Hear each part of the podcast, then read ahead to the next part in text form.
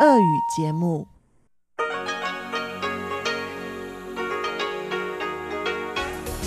В эфире Международное радио Тайваня.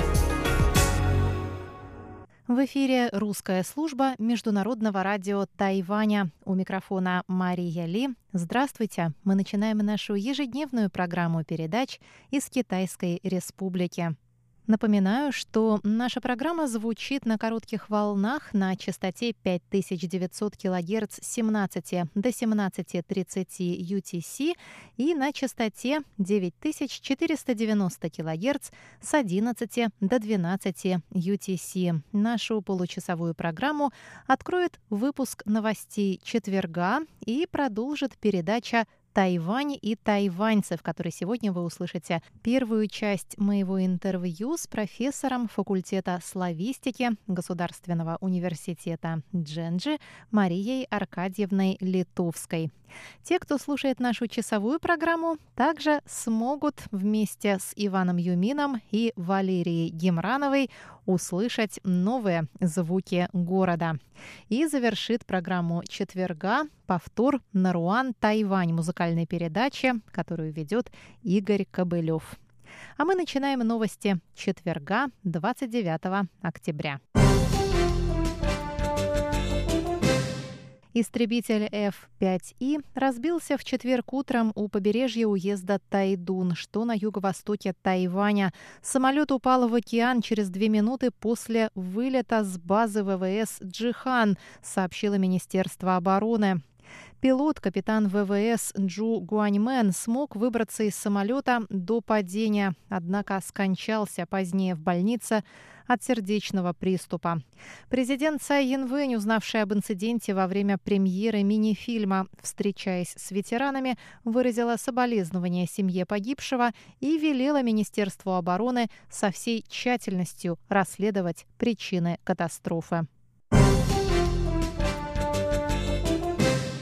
Глава Бюро национальной безопасности Цю Го Джен заявил 29 октября, что, несмотря на возросшую напряженность в Тайваньском проливе, не стоит паниковать в ожидании резкого изменения статус-кво. Днем ранее заместитель главы Совета по делам материкового Китая Джао Дяньмин сказал на пресс-конференции, что Тайваньский пролив начал подготовку к войне и что нынешний момент самый острый и самый опасный за последние 40 лет история отношений между двумя берегами. Цю Годжен сказал. Действительно, в последнее время наблюдается рост напряжения в Тайваньском проливе, к которому приковано всеобщее внимание. Наши вооруженные силы и органы безопасности усиливают бдительность. Но паниковать не стоит. Мы используем различные каналы для отслеживания всех их действий, и мы будем продолжать пристально следить за развитием событий. Резкого изменения статус-кво не случится.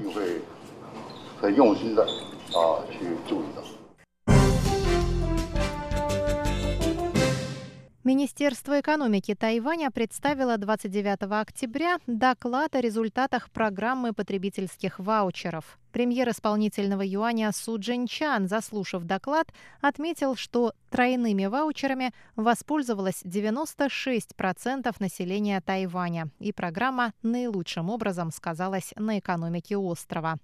Программа потребительских ваучеров стартовала на Тайване 15 июля и действует до конца текущего года.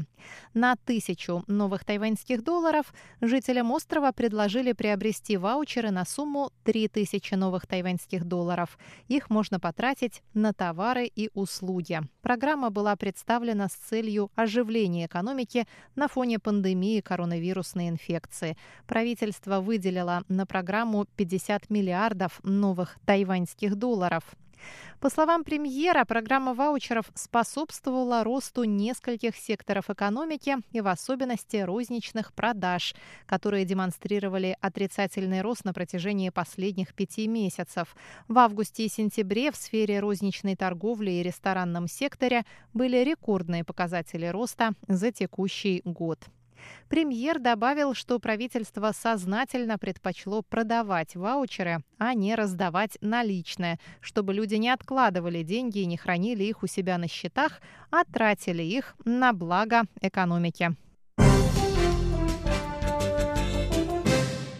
Министр труда Тайваня Сюй Минчунь пообещал предоставить 42-дневный отпуск по беременности и родам для всех работающих матерей. В настоящее время подобные отпуска предоставляются только для государственных служащих.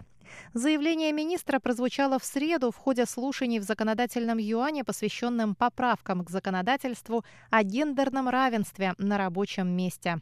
На слушаниях звучали предложения увеличить 8 недель отпуска по беременности и родам до 10 или 14 недель. Однако министр труда считает, что и шестинедельного отпуска достаточно, так как слишком длинный отпуск окажет отрицательное воздействие на карьерные перспективы женщин. Ведь 98% тайваньских компаний относятся к малому или среднему бизнесу. Министерство труда также рассматривает возможность увеличения дородового отпуска до 8 дней для всех ожидающих матерей. В настоящее время восьмидневный дородовый отпуск доступен только женщинам, состоящим на государственной службе, а закон предусматривает пятидневный дородовый отпуск. Центральный противоэпидемический командный пункт сообщил в четверг о трех новых подтвержденных случаях заболевания коронавирусом COVID-19. Все новые пациенты заразились за пределами Тайваня. 29 октября также отмечается 200-й по счету день без местных случаев заражения коронавирусом. Новые пациенты – тайванец, вернувшийся с Филиппин, тайванька, приехавшая из США, и гражданка Индонезии, прибывшая на Тайвань по рабочему контракту. У всех троих был диагностирован COVID-19 во время прохождения карантина. Их контакты на Тайване отслежены и изолированы. На сегодняшний день на Тайване зарегистрировано 553 случая заболевания COVID-19, из которых 461 случай завозной. 513 человек уже поправились, 33 находятся на лечении, семеро скончались. Выпуск новостей четверга 29 октября подошел к концу. Для вас его подготовила и провела Мария Ли. Напоминаю, что все наши новости и передачи вы можете слушать на нашем сайте ru.rti.org.tw, а также в мобильном приложении RTI To Go. Пожалуйста, оставайтесь с русской службой МРТ.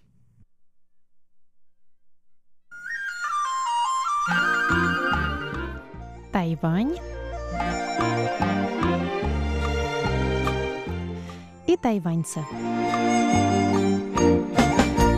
В эфире передача «Тайвань и тайваньцы» у микрофона Мария Ли. С большим удовольствием представляю вам гостью нашей сегодняшней передачи. В гостях у нас профессор русского языка и литературы, наверное, в первую очередь русской литературы, Мария Аркадьевна Литовская. Здравствуйте, Мария Аркадьевна. Здравствуйте. Спасибо вам большое, что вы к нам сегодня пришли. И поговорить мы хотели бы с вами сегодня не только о русском языке, как мы это уже сделали в воскресном шоу, но самое главное о русском языке за границей. Вы специалист по русской литературе прежде всего, но при этом вы преподаете здесь РКИ. Может быть, вы немножечко нам сначала расскажете, как так вышло?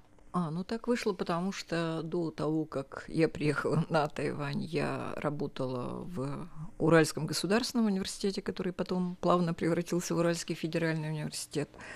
И поскольку работала я на кафедре русской литературы, русской литературы XX века, то преподавала я, конечно, литературу. Но у нас э, в университете, как во многих других университетах, ну, гораздо меньшем, правда, количестве, чем сейчас, э, учились иностранцы. Там им нужен был преподаватель русской литературы, какой-то. Я была молодым и начинающим преподавателем. Никто из старших товарищей разрабатывать русскую литературу для иностранцев готов не был. Им и так было хорошо жить. И они предложили мне это занятие. И я разработала просто сначала курс русской литературы для иностранцев и начала его преподавать. И преподавала я его довольно долго, и не только в России, но и в Бельгии, Финляндии, Болгарии, понемногу в разных странах. Постепенно образовались еще спецкурсы по русской литературе, там детская литература, социология литературы, всякие разные другие курсы, в том числе и для иностранцев. И, соответственно, когда один из моих коллег, который работал работает, собственно говоря, в университете Чанджи, сказал, что здесь есть вакансия, и главное, здесь есть магистратура, где преподают русскую литературу, и нужен именно преподаватель русской литературы. Такая здесь открывается вакансия, то я подала заявление и попала сюда. И действительно, слава богу, магистратура здесь оказалась, и она есть, и я имею возможность читать здесь спецкурсы по русской литературе по-русски.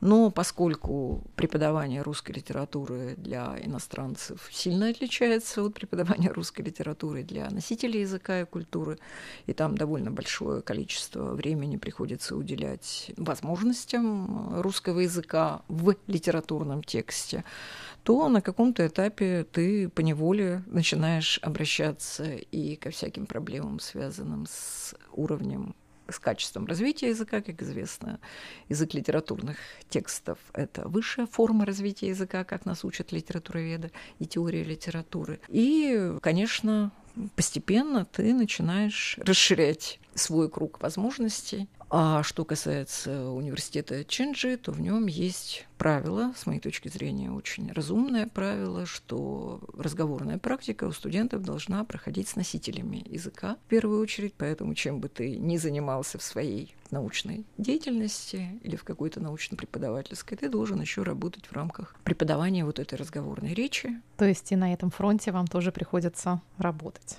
Да, поэтому я вот веду еще курсы по разговорной речи на третьем и на четвертом курсе. Но все-таки это, это не, четвертый, да, начальный. это не так называемые нулевики, это совершенно там особый способ работы с ними, которым, конечно, можно овладеть, но тут лучше иметь, конечно, специальное образование, связанное с этим. А на третьем и четвертом курсе там к нам уже приходят хорошо выученные студенты, которые находятся в той фазе, когда они готовы по-русски, обсуждать какие-то темы. На третьем курсе несложные, на четвертом курсе более сложные угу. естественно. Угу. Русская литература для иностранцев – это какой-то отдельный такой предмет. Вот расскажите немножечко о нем, что туда входит в эту русскую литературу для иностранцев, какие вы туда включаете произведения, каких авторов? Нет, ну что касается русской литературы для иностранцев, то такой отдельный курс, конечно, существует, как любая иностранная литература для представителей другой культуры. И здесь нет, что характерно, никаких отдельных учебников специальных и нет никакого общего курса, потому что каждый такой курс, он, конечно, подстраивается под конкретных студентов и под их возможности в конечном итоге. Но когда мы начинаем, когда у нас возникает потребность вот подобного рода курсы читать, то, конечно, мы отталкиваемся в первую очередь от того, что называется русской классикой. Благо, нам очень повезло, и классика наша чрезвычайно богата и разнообразна, с одной стороны. С другой стороны, нам не очень повезло, потому что количество писателей, которые в любой другой литературе составили бы гордость литературы, у нас они считаются писателями третьего ряда, например. Вот, и у тебя просто физически ты не можешь все это вместить и преподать, и бывает очень жалко, надо сказать, жертвовать, условно говоря, Боротынским, Языковым или Лесковым во имя писателей, которые, конечно, занимают первостепенное первостепенное какое-то положение.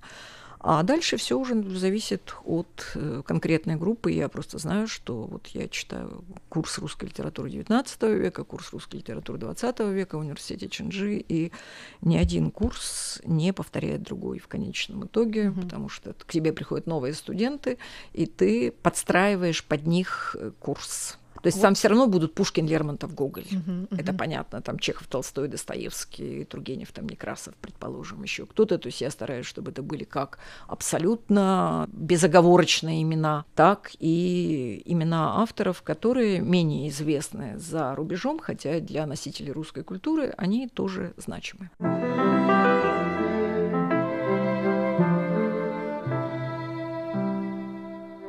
Мария Аркадьевна, вот вы преподавали, вы говорили, в Болгарии, в Бельгии, в Финляндии, в каких еще странах? В Монголии еще. В Монголии. Был у меня такой богатый. Ну, это очень было давно, угу, угу. когда-то, сто лет назад. Ну, меняется же, наверное, курс и в зависимости от того, в какой стране вы преподаете эту литературу. Да, конечно, но все дело в том, что там я читала то, что называется спецкурсы. То есть в Болгарии мы работали в Институте усовершенствования учителей, где преподаватели русского языка, это было уже на излете советской власти, то есть вообще уже просто в какие-то баснословные времена, мы преподавали им, как можно, так сказать, разнообразить преподавание русской литературы, в первую очередь, конечно, той классической русской литературы, которая входила в программы болгарских школ. Это была как бы одна задача. Соответственно, в Бельгии я читала просто спецкурс по русской литературе. Их интересовала русская литература 20-30-х годов, потому что это были слависты, университет Гента, и там были абсолютно, ну, то есть была абсолютно конкретная такая вот э, задача, задача да, 1920-х, естественно, 1930-х годов, потому что в это время я как раз писала э, свою докторскую диссертацию про Валентина Катаева, и вот это очень оказало такое сильное влияние, что ли, в э, Финляндии. Я читала спецкурс по детской литературе. И, соответственно, то есть он был связан с культурой советского детства и с детской литературой, и поэтому там были студенты совершенно разные, в том числе там почему-то было много китайских студентов, которые начали учиться в это время, это университет Тампере. Там были, ну, понятно, все это были тексты детской литературы, которую вообще никто не знает, в то время как у нас на ней культура держится во многом.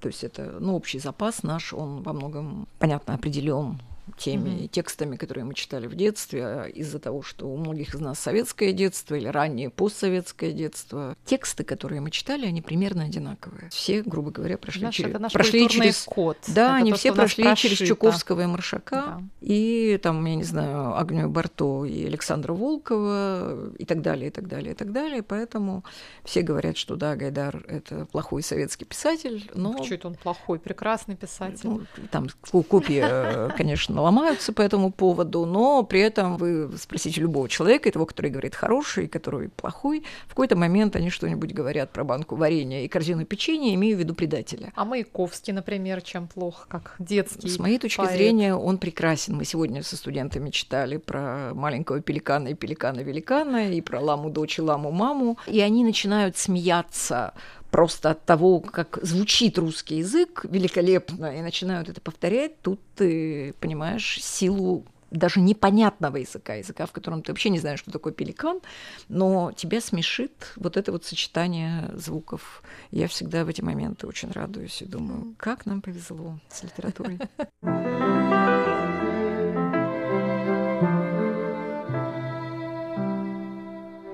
Мария Аркадьевна, а со студентами везет ли вам так же, как с литературой? Вы преподавали в разных странах, и, конечно, студенты отличаются. Во-первых, там, ну, нельзя сравнивать студентов из Болгарии студентов из Тайваня, но, тем не менее, на Тайване вы уже ну, довольно много лет, угу. насколько я помню. Шесть. Шесть уже? А мне казалось даже дольше, мы с вами уже uh-huh. знакомы, но 6 лет это тоже уже довольно большой срок.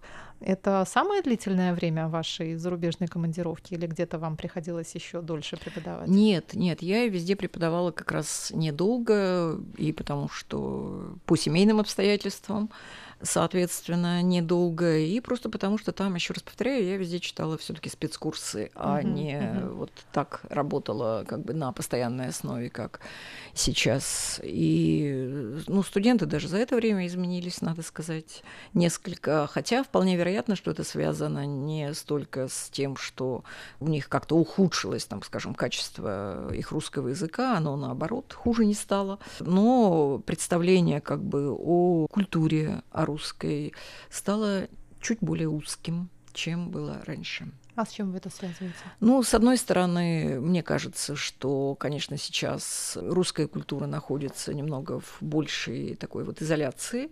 То есть все таки мы превращаем русскую культуру в культуру великого русского наследия, условно говоря, то есть культура заканчивается на Чехове, Шостаковиче, и это как бы еще хороший расклад. То есть мы это Достоевский, Толстой, ну, русская культура, Чехов, соответственно, Чайковский, ну, Прокофьев и Шостакович для знатоков. Для знатоков и Булгаков. для знатоков. Для знатоков, для тех, кто действительно этим интересуется. А так у нас великая культура XIX века, наследниками которой мы являемся. Но все дело в том, что мы же не только наследники, мы и люди, которые существуют в определенном культурном пространстве, и уж с чем с чем, а с культурой у нас все более или менее благополучно, она активно развивается, но она практически неизвестна, или mm-hmm. она очень мало известна. Это длинная история, почему, видимо, так происходит, но происходит так. Но еще история в том, что Тайвань начал вообще знакомиться с российской культурой сравнительно недавно. Да, Только где-то да. в 90-х годах, когда страны друг другу открылись, угу. здесь, в общем, появились факультеты русского языка. Да, ну, они, может да. быть, и раньше были, но они начали вот как-то процветать и, наконец, начали приглашать преподавателей из России. Угу. Это вообще очень недавняя история. Я знаю, что это очень недавняя история, и когда я, скажем, беседую со своими коллегами, я всегда удивляюсь степени их эрудиции. То есть очень хорошему знанию русской культуры разных периодов, конечно, разных этапов. То есть ясно, что у каждого есть какая-то своя специализация, но они меня всегда приятно удивляют и глубиной своих знаний, и иногда, то есть не иногда, вернее, а практически всегда широтой познаний и интересом к сложным явлениям русской культуры. Но у каждого из них есть своя научная специализация. Поэтому, когда речь идет о современных явлениях русской культуры, они совсем, конечно, малоизвестны, потому что русская культура сейчас занята тем, что мы все решаем свои пост, да, посттравматический свой синдром переживаем, мы переосмысливаем свое прошлое. Это не всегда интересно тем, кто находится за пределами этого прошлого. Это, так сказать, наши внутренние дела. Но все литературы на каком-то этапе переживают такой этап. Но ну, вы включаете в ваши курсы современных авторов? Вы знаете, один раз я читала даже такой спецкурс, он назывался «Образ России в современном российском искусстве». Он был очень эффектный. Здесь, и да, здесь, на Тайване, для магистрантов, их там было где-то человек 6-7-8 примерно, ну, магистрантские группы, они вообще небольшие. Вот, это было для меня лично очень интересно, и я думаю, что для студентов это тоже было интересно.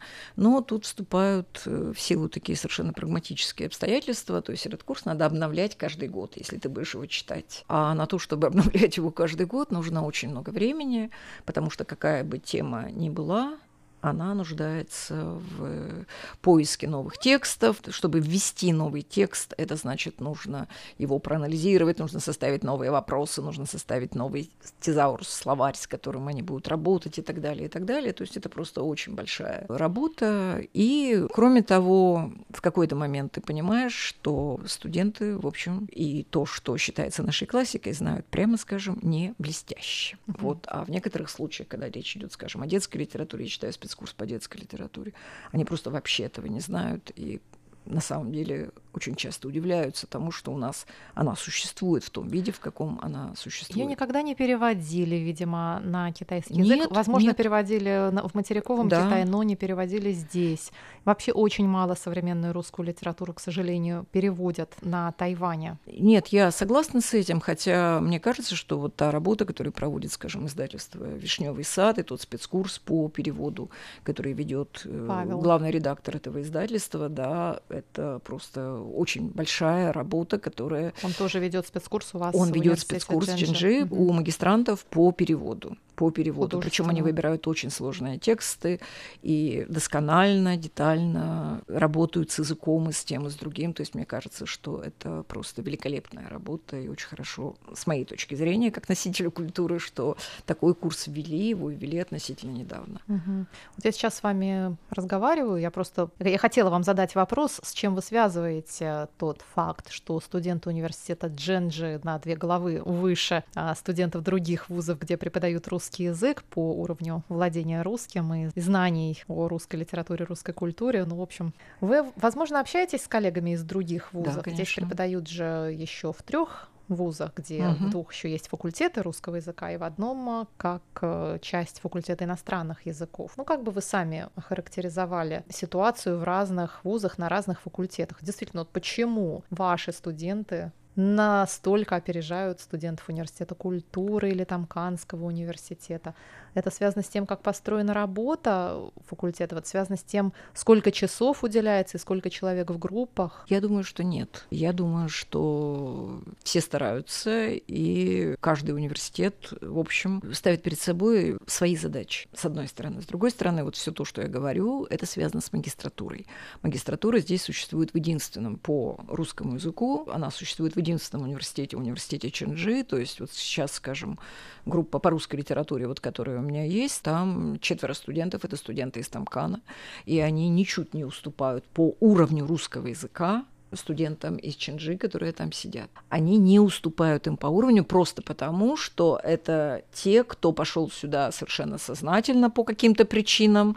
Это люди, которые просто знают русский язык, понимают русский язык, любят русский язык. Которые не по распределению попали. Которые не по распределению попали сюда, а просто потому, что вот у них такой свой есть интерес. А, конечно, если мы будем брать массу студентов, которые бакалавры, то там, я не знаю, проводил ли кто-нибудь сопоставление такое, кто знает лучше, кто знает хуже, потому что в каждой группе есть и очень сильные, и средние, и достаточно слабые студенты, если мы говорим про Ченджи, там, скажем, про третий, четвертый курсы. Но здесь мы ведь еще имеем дело, скажем, грубо и жестко. Ченджи – это государственный университет, Тамкан и Венхуа – это частные университеты. Понятно, что родители стараются, чтобы дети поступали в государственные университеты, потому что это престижнее, и у них выше баллы разного рода, и, конечно, они просто изначально больше настроены на учебу, я бы так сказала. Кроме того, мне кажется, что в Ченджи, конечно, хорошо простроенная программа по русскому языку, хотя, скажем, студенты Тамканского университета, например, хорошо знают историю кино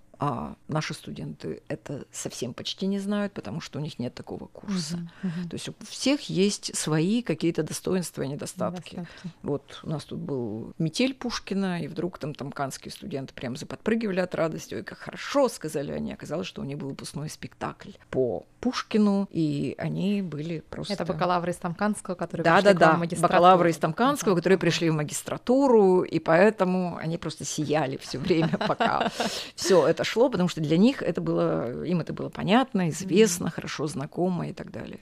В Чинджи есть традиция славянских вечеров, где тоже ставят спектакли. Высококлассные по... спектакли. Иногда бывают, бывают высококлассные да. спектакли, да, иногда менее высококлассные, но это не важно в данном случае. Ну, я помню вашего Обломова. Нет, это ну Обломов это высший, просто студен... студенты пали жертвы, конечно, наши с Дмитрием Егорчем моим коллегой желанием пихнуть в текст как, как, можно, как можно больше. Нет, я была восхищена способностью тайваньских ну, студентов выучить сложнейший текст, даже в тех случаях, когда им не надо было его учить.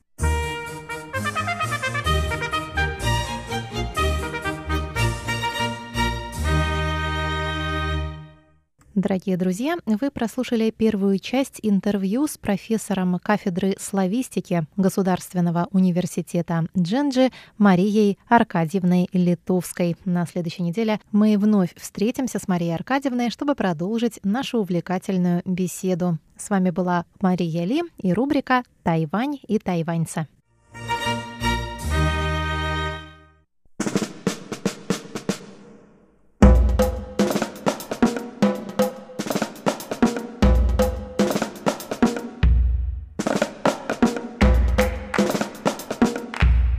Здравствуйте, дорогие друзья! В эфире передача «Звуки города», а это значит, что из тайбэйской студии вас, как всегда, встречают ваши любимые ведущие Валерия Гемранова и Иван Юмин. Всем доброго времени суток. Дорогие друзья, если вы помните, на прошлой неделе мы с вами отправились на блошиный рынок. Что ж, сегодня мы продолжим рассказывать о том, каким же оказался тайбейский блошиный рынок и что нам удалось найти. Ну а если вы никогда не бывали на подобных рынках, то этот выпуск нашей передачи специально для вас. Оставайтесь с нами.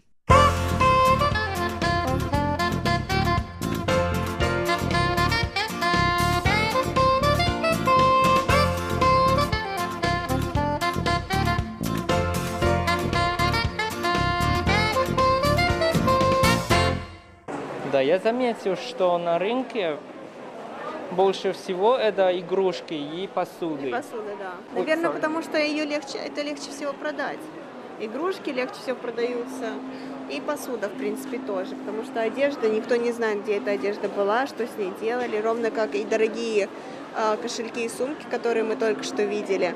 И украшения, И украшения, конечно. же, да. Термосы, печатные машинки. Нет, это не печатные машинки, это что такое? Это, конечно. Это калькулятор. это калькуляторы такие? Да, старые. Когда я был маленький, это правда было. Смотри, какие термометры. Прям действительно таким убить можно, мне кажется. Это правда. Раньше в школе у нас в каждой аудитории. Здесь даже есть старые приемники. М, Мне кажется, и Нашу людям... передачу слышат? Да, я думаю, мы можем сами купить и настроиться на нашу частоту. Мне кажется, тем людям, вот, кто ищет себе для интерьера какой-нибудь такой антураж, какие-нибудь элементы интерьера винтажные, вот тем обязательно нужно сюда заглянуть и посмотреть. Может быть, они что-то найдут себе. Ну да, мне кажется, этот рынок э, и для специалистов, для коллекционеров и для туристов, как и мы. О, здесь даже есть ручки Паркера. Смотри, совсем винтажные такие старые Вау. ручки. Мне кажется, вот эти очень дорогие. Возможно, они даже не продаются. Просто показать, да? Да, возможно. Мне кажется, эта посуда, правда, просто для украшения. Да, потому что смотри, допустим, вот мы сейчас смотрим на ложечки, ложечки все такие э, поцарапанные, то есть уже видно, что они побитые жизнью. Ржавчина. Да, с ржавчиной, то есть где-то краска уже отошла. И то есть ты понимаешь, что они в принципе даже не, не то что новые, то есть они, скорее всего, были в употреблении, но вот я даже не знаю, купит ли их кто-то или нет. Зато здесь есть шашки, шахматы точнее.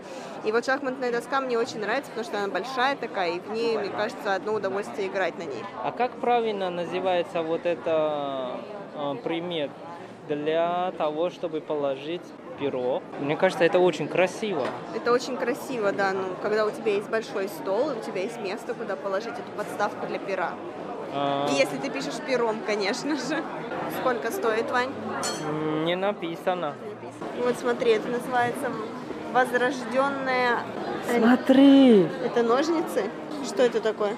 Мне кажется, это ножницы, но еще другая функция. Интересно.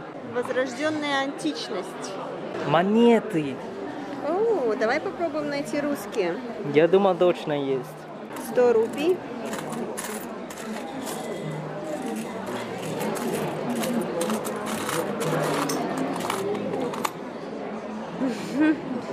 С ума сойти. 25. Банко Централ. Филиппины. Арабские Эмираты.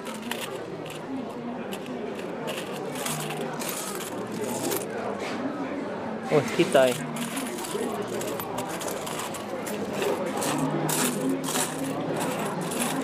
Нет, это не то. Мне кажется, у них здесь нет русских монет, Вань. Как же так? Что я здесь вижу только одни и те же. Арабские Эмираты, Рупии, Гонконг, Китай, Макао, Япония. Бахрейн, Вирджиния. Что-то интересное. Я нашла четвертак доллара. Ого. Смотри, какой красивый. Ой, смотри, мои пальцы. Пыль. Нет, это не пыль, это се... сереб. Серебряный. Смотри, еще нашла. А, с Барбадоса. 25 центов с Барбадоса. Впервые вижу эту монетку. Пойдем? Пойдем.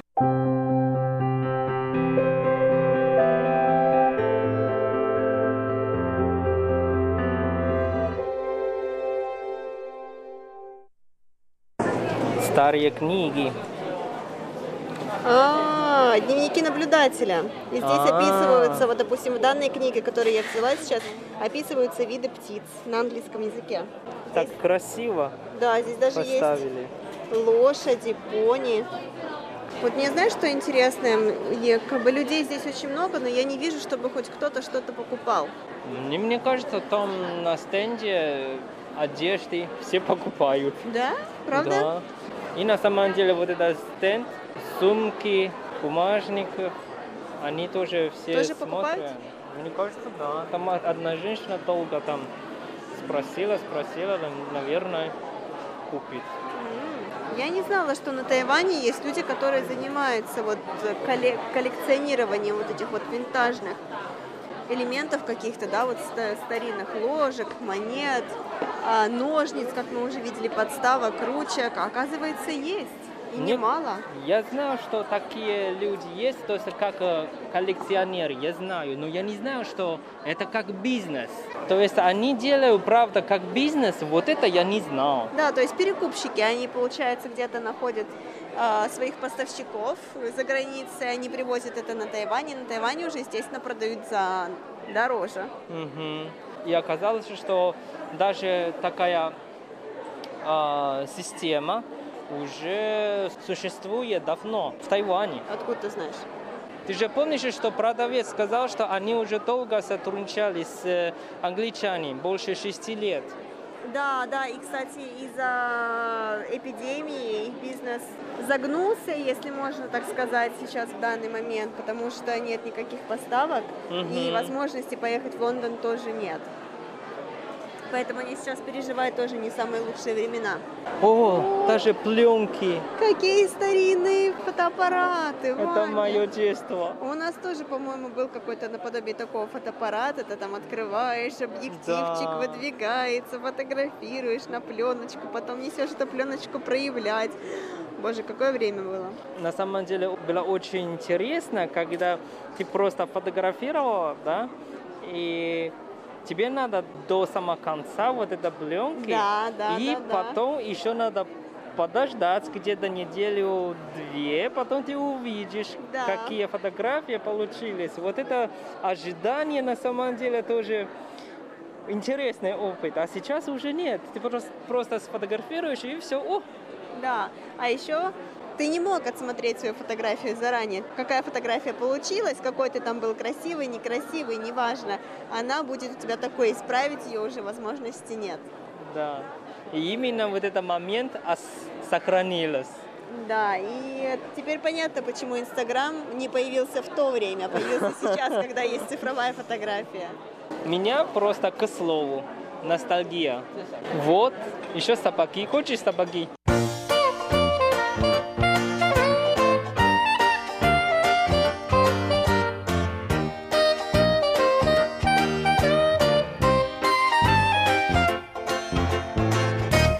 Ну вот, такой маленький рынок тебе.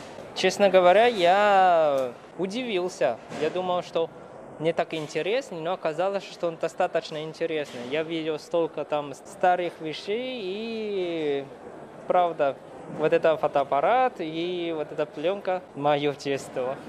Да, действительно, мне кажется, что мы бы могли там с тобой задержаться подольше, если бы было не так много людей, потому что людей действительно очень много, все толкаются. С одной стороны, конечно, тебе самому некомфортно, но с другой стороны, ты видишь, что у людей действительно есть к этому интерес, и э, воодушевляет, наверное, что ли, что у молодежи есть какой-то интерес к старине, потому что покупает, как ты уже сказала, не только вещи, смотрят, вот буквально перед выходом девушка выбирала себе стаканы тоже, а, мне кажется, что они должны устраивать подобные рынки почаще немного, чтобы людей как-то было поменьше, наверное, на каждом рынке, и чтобы можно было всем пойти, посмотреть и покопаться, потому что действительно, чем хороши блошиные рынки, тем, что там есть много всего. Но дело в том, то, что тебе необходимо время на то, чтобы пойти покопаться, найти Ну что-то, да. отрыть действительно то, что тебе нужно.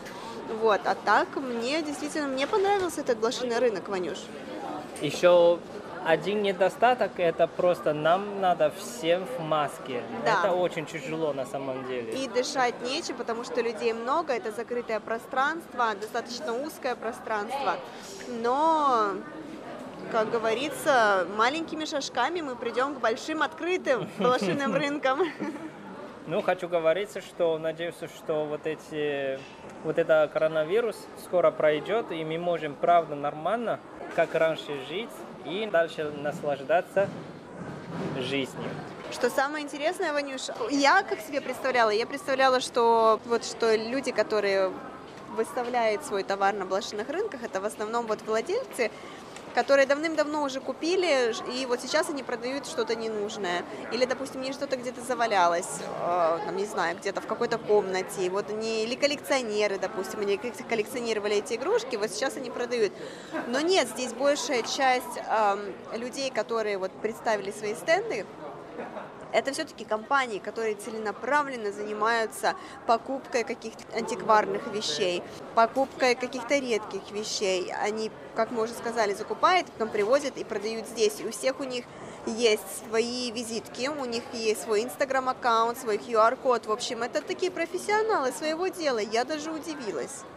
Ну да, я тоже удивился, что система существует. Спасибо тебе большое за такую загадку. Я впервые на блошином рынке, и мне это очень понравилось. И я тоже рад, что тебе понравилось. Дорогие друзья, сегодняшняя передача подошла к концу и надеемся, что вам понравилось. С вами были Иван Юмин и Валерия Гемранова. Пишите нам ваши комментарии или мнения. Мы будем очень рады их получать. Пока-пока. Пока-пока.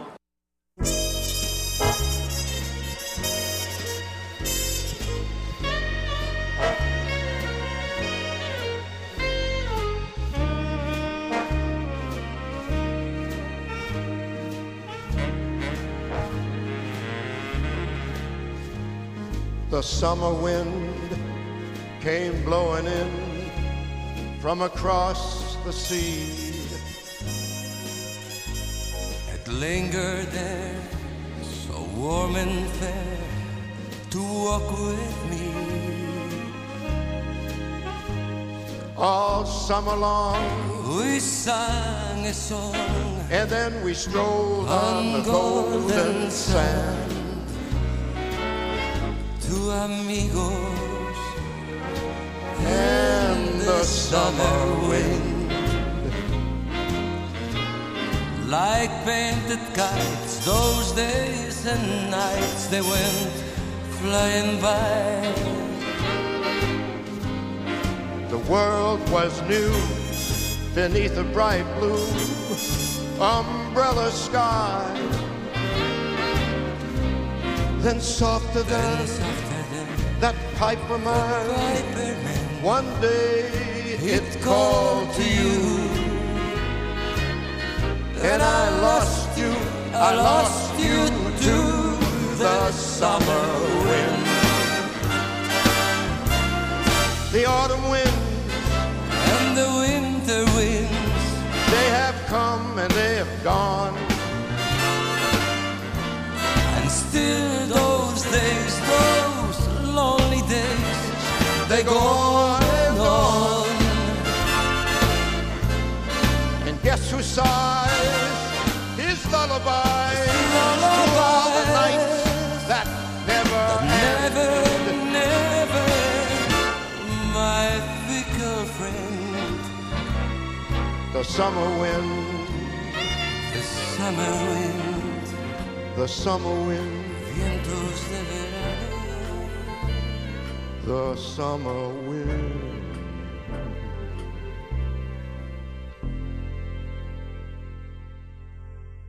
Yeah.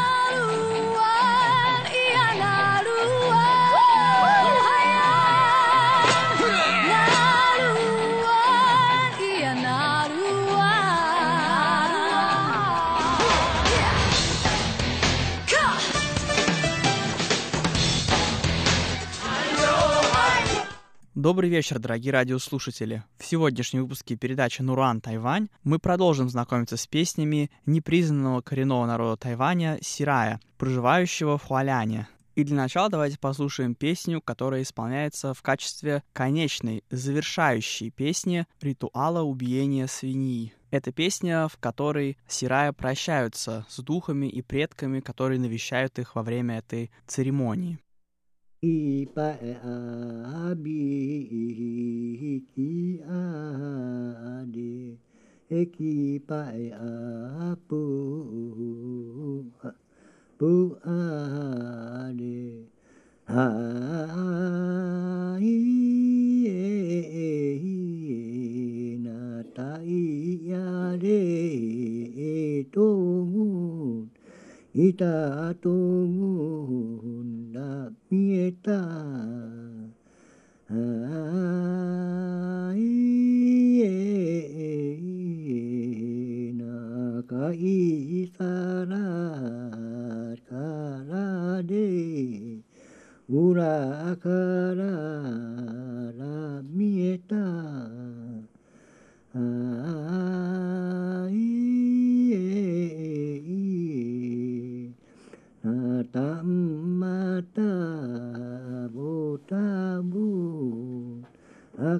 atabu na mieta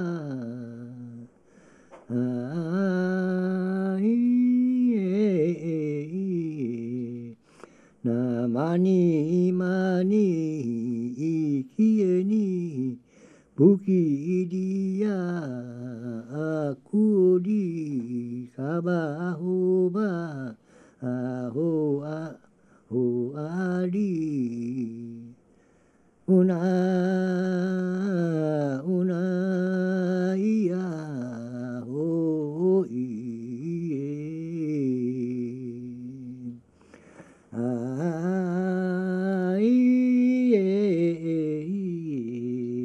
na ma ki ki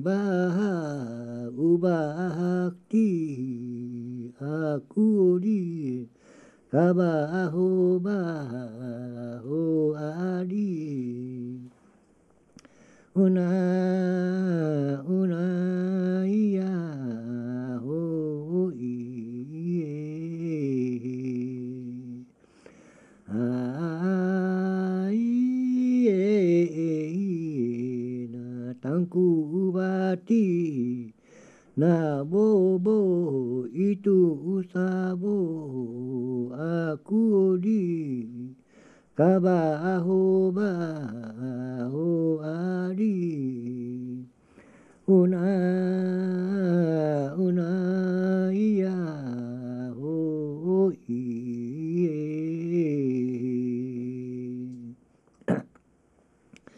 na puki ha iye Puki idia la mieta Bahi imahi no kuori Kaba ahoba o ari Inna ui, inna ui, inna ui Una, una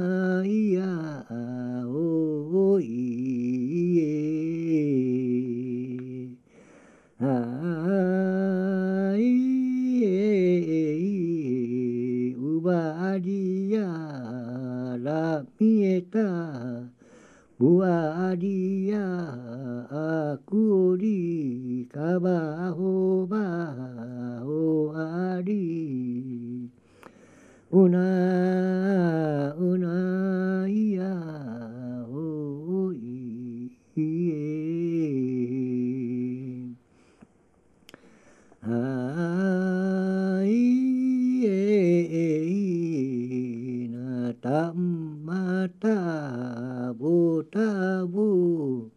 akatabun aku di kabaho baho ari una una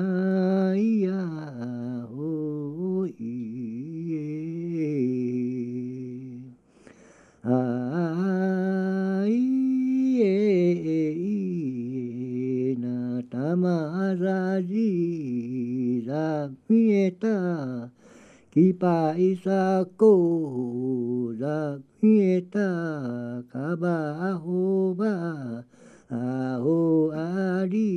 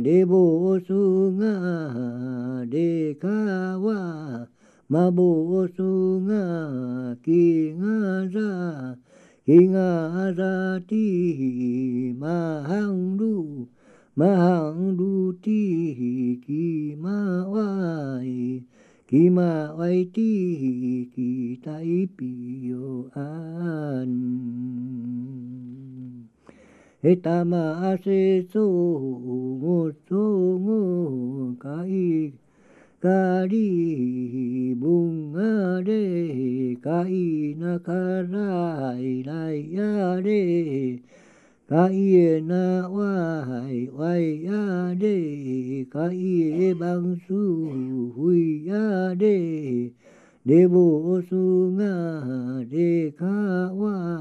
mabo sunga wa đa lu ma de hango pa paha hango no eta ima ta ti kasai hu kasai hu ti ang ibo ang ibo ti mahang du mahang du ti ki tai pio an Следующая песня исполняется обычно во время застолий между разными семьями сирая, во время которых также они пьют и традиционные алкогольные напитки. 塔布卢古，塔布卢古，塔布卢古，塔布卢古。耶耶耶，伊玛达布卢沙勒，伊玛达鲁布沙勒。塔布卢古，塔布卢古，塔布卢古，塔布卢古。Iye, iye, imata bulu sade, imata rubu sade. Taburuku, taburuhu, taburuku, taburuhu. Iye, iye, imata bulu sade, imata rubu sade. Следующая песня поется во время исполнения традиционного танца народа Сирая, называемого тяньси. Ide ka abana inka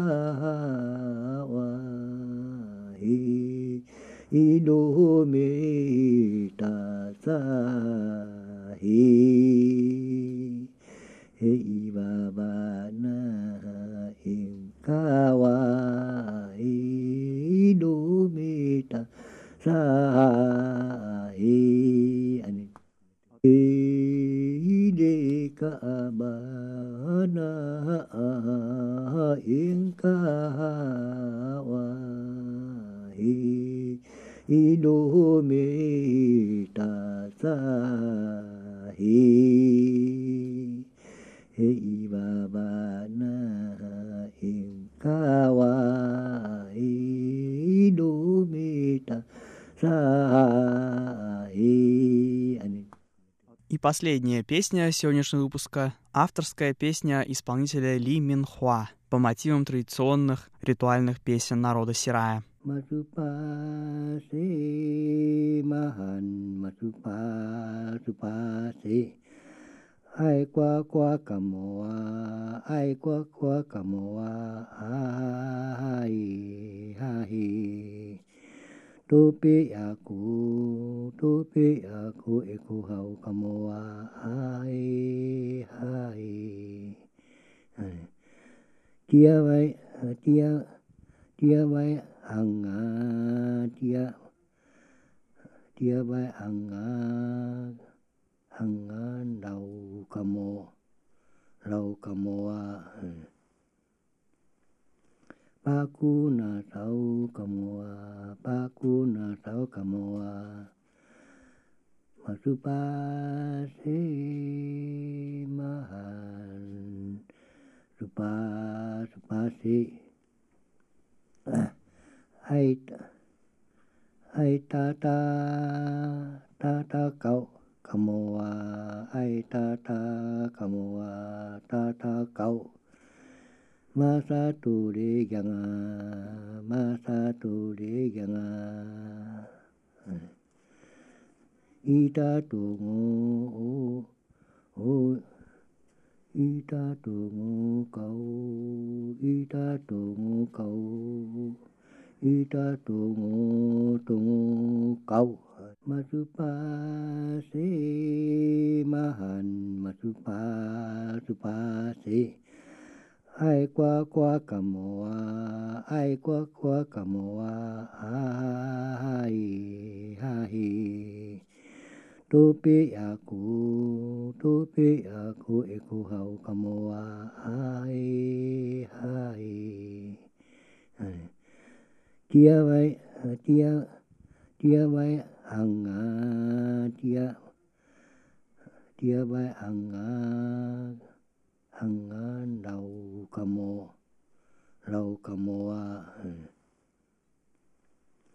ba cu na tàu cà mò à ba cu na tàu cà mò. À mà sư ba thế ma hàn, sư pa sư ba thế.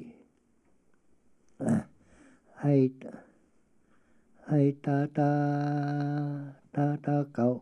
Cầm mùa ai ta ta cầm mùa ta ta cậu. Ma sa tu đi gần ma sa tu đi gần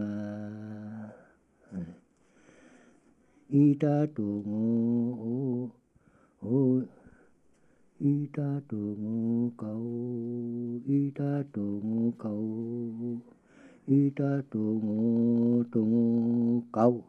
И на этом наш сегодняшний выпуск подошел к концу, а также подошла к концу и наша сага о народе Сирая, проживающем в уезде Хуалянь. В следующем выпуске передачи Нуруан Тайвань, в следующих выпусках я буду рассказывать уже о других непризнанных народах Тайваня Пинпу. Ну а на сегодня я желаю вам всего самого наилучшего, приятных вам выходных. Спасибо, что оставались с нами, и до встречи на следующей неделе.